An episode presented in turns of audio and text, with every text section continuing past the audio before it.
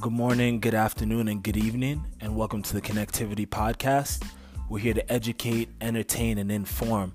So tune in as we have conversations with various business owners, athletes, influencers, you name it. Our goal is to provide our listeners with as much value as possible, so we really hope you enjoy your experience as you listen.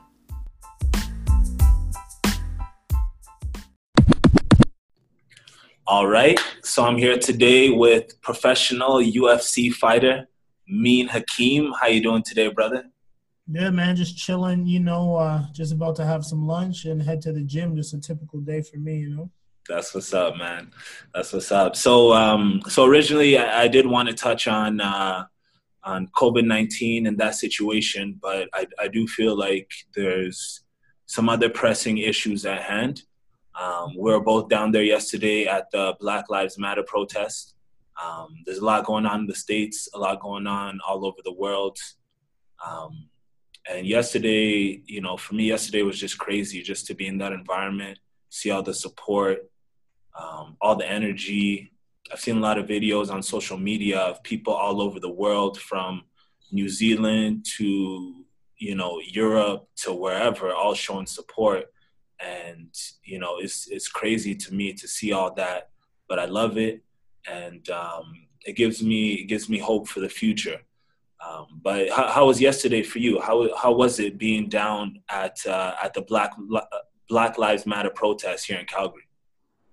No it was good man. The energy was good. Um, i was satisfied with uh, the turnout man. There was a lot of people. I don't know how many people officially there was but like it looked like it was a good turnout um, the energy was good. Um, you know, there was a a few, you know, guys I, I could see trying to, you know, start some problems, you know what I mean? But other than that, I think it went very good, and I think we represented ourselves, uh, you know, represented ourselves quite nicely. I think that's how Definitely. it should go. So how does that how does that make you feel seeing? Because like, it wasn't just black people, it wasn't just brown people. You know, there were a lot of white people, Asians, you know, of all races and to me that was very moving and very touching. Um, just wondering how that felt for you just seeing that kind of support from the calgary community. No i think the unity is definitely good you know? You saw your black people white people asian people i saw a lot of native people there. Um, you know what i mean? And I, I think just everybody's on the same page and everybody's just tired of it. And i think that energy we just need to keep and I definitely think uh, it, it, was it was awesome to see, man. Everyone was just one. There was no uh, there was no race yesterday. Yeah, for sure. Hopefully, we can keep that up. Um, but question for you: Do you feel any pressure as an influencer or prominent figure to speak up and uh, speak your mind during these times? Um, I don't really feel like any no, no, I don't feel any pressure. It's just kind of in me. You know, my mom kind of raised me that way. She, my mom's very, uh, very outspoken. Um, has always encouraged me to, you know, be aware, especially being a black male. You know, at, at this age. So I, I, don't feel pressure. I, I just I, I do it because I want to. It's no pressure. I, I do it because just I, I need to. Yeah, that's that's what's up. I mean, I've seen a lot of backlash on Twitter of people saying that you know more prominent black figures or i guess more prominent figures need to step up and you know make their voice known. Do you feel like that's something that's you know almost mandatory in a situation like this? Or do you feel like you know everybody should just go about it their own way and deal with it whatever way they uh, they feel acceptable? Yeah i think it just it goes without say you know what i mean? I, I don't think i don't even think you should have to ask. The fact that there's some people being quiet about it you know, hopefully they're being quiet about it and doing something, you know, behind the scenes. But like, I think it should definitely go without saying you got to do something. You know what I mean? Especially, especially if you're you're black and and you're and you're living in this, you know, this world we're living in today. Yeah, definitely. Especially, I, I agree with you 100%. I feel like, you know, especially if you're in a position of power and you can do something with that power and you can influence people in a positive direction. Um, maybe one day I'll be at that level and I can make those moves myself. But um, so let's talk about the UFC a little bit.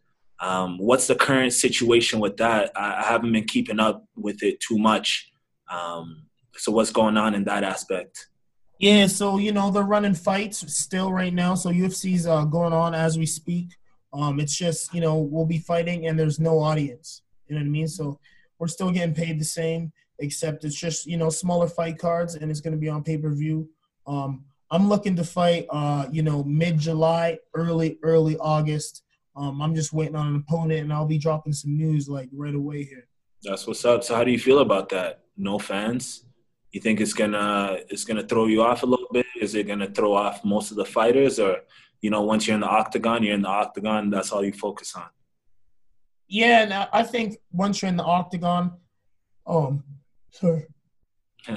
no sweat. We we were out, you know, spending a lot of energy at the protest yesterday. I get it.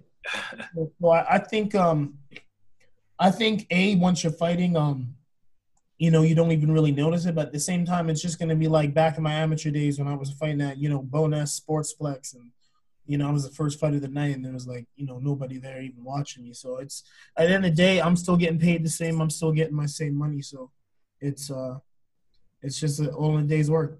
That's what's up. Yeah, we'll just be cheering you on from home. That's that's the only difference. Exactly. I'll bring it back home. Um, you know, throw a little social distance barbecue or something like that. But that's, that's what's know, up. be no different, no different for me. Yeah. So so take me through the process of you getting to the UFC? Like, did did Dana White give you a call and was like, "Yo, you know, I really like what you've been doing. I think you know you need to step it up," or what was that like, and, and how were you feeling in that moment? Um, so like how I got in the UFC, how it started. Um, first I was I was I was with a previous league called WSOF, and I was stuck in that league. It was a little bit, uh, a little bit of some funny, funny stuff going on that league. It wasn't the most clean cut league. So once I got out of my contract, because the league shut down because of some um, some illegal things were happening, I was finally a free agent. And my manager at the time, he messaged uh, the UFC. He's like, "Yo, we got this kid. He's uh, he's seven and zero oh with uh, six KOs, and uh, he's Canadian. He's hungry and uh, and I, I, think he's gonna be the next thing. And uh, I talked to uh, Sean Shelby, which is the the matchmaker UFC. He sent me an email um, to print out the contract. It was like a, a thick, thick contract. Took me like three days to go through. I signed it, got a police check, and and, and boom, I, I, I did the thing. That's what's up. And how are you feeling in that moment? I was hyped, man. I was I was kind of a little bit in disbelief. You know what I mean? But uh, yeah, once I got that, once I got the contract and it was official, you know, I just did my thing, and uh, now it's just the way of life. Yeah, yeah, it's been all work since then. Um, mm-hmm. I, I, had the opportunity to catch one of your fights in Edmonton.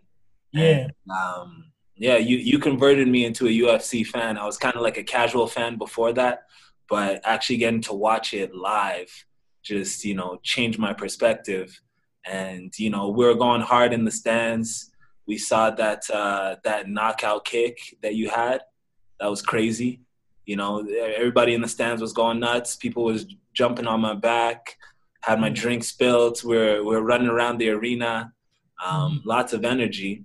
Um, but uh, how does it feel knocking somebody out? You know, are, are, you one of those people? I feel like there's two people. You either kind of feel bad or you know it's a big uh, big ego boost.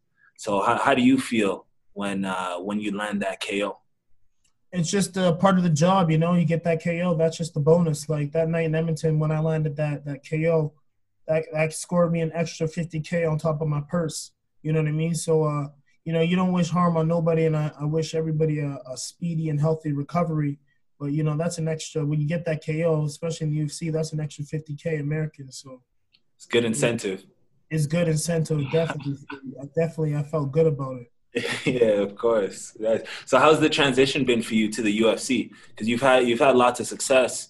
Um, have you seen much of a difference, or is it just something that uh, you know you were ready for? Once you're in the, once you're in the octagon, you're in the octagon, regardless of uh, of what league it is. No, definitely, it's something I'm ready for, something I'm prepared for. And the only difference in the UFC, it's just it's just the the elite of the elite. It's just the highest of highs. So, uh, you know, it's it's something you know you got to be ready for. But it's it's nothing I'm not used to. It's just it's the the best of the best, and, and you you got to be the, a wolf yourself to to survive in a, a ocean full of sharks. Yeah, so it wasn't really a big transition for you. You know, did you? No, it was, it was, it was uh, Anything? No, it was definitely a transition. You know what I mean? Like my only loss was in the UFC. My first UFC fight, I had my first loss. I got caught in a, a submission. Um, I just, you know, I, I wasn't. Uh, I guess I just, you know, it. It's just such a high level. You just got to be ready on on every aspect of your game. So it's definitely it. It took some getting used to. Now I'm I'm six fights deep and I'm getting comfortable but uh, yeah, you know, I, I, feel comfortable now. But your first UFC fight, it's definitely something you got to get used to. It's the big show. It's a big yeah, difference. For, sure. What was the biggest difference? Like in your first fight, was it just the crowd size, or having you know all those cameras now, or what? What were you feeling? Uh, the crowd size, the arena size, just the the whole media production was just a lot bigger. You know what I mean? It was uh it was crazy nerves you know what i mean? You're on you're on live tv it was just it was just so many things put in one that uh it's hard to even explain you know what i mean? Yeah, i bet i bet. But it looks like you've adjusted nicely. I mean you're doing work. You're making uh you're making everybody in calgary proud. You're making canada proud. Yeah. Uh, where do you see uh where do you see the future of uh canadian mixed martial arts heading I see me, uh, you know, as the as the head the head guy for uh, for Canadian mixed martial arts. You know, the one setting the example and, and being that face. And I see myself, you know, having that title run and uh, you know, making uh Canada, you know, how it was how MMA when uh Georges St. Pierre was running the game. Yeah, that's what's up, man. I'm I'm excited to see that. You know, I know uh, you're definitely up and coming, definitely making a name for yourself. Um, but how did you get started originally in mixed martial arts? What uh, what got you into it? Were you were you kind of always an aggressive kid growing up, and that was uh, a release for you, or was it uh, or was there somebody that inspired you to get involved with uh, mixed martial arts? Well, actually, before I was in mixed martial arts, I was a, a world champion in uh, Muay Thai kickboxing. You know what I mean? So yeah, so I, I had I was uh, I had over you know sixty Muay Thai kickboxing fights um, as an amateur, I was like 42 and five with uh, 15 KOs, and uh, I went pro uh, nine and zero oh with seven KOs, no losses. Um, I had every type of belt imaginable as an amateur. I was world champion, and when I won my my belt, I only won about like five thousand dollars. And I just had to take a look at myself and be like, "Look, man, I just won a world championship. I'm at the elite.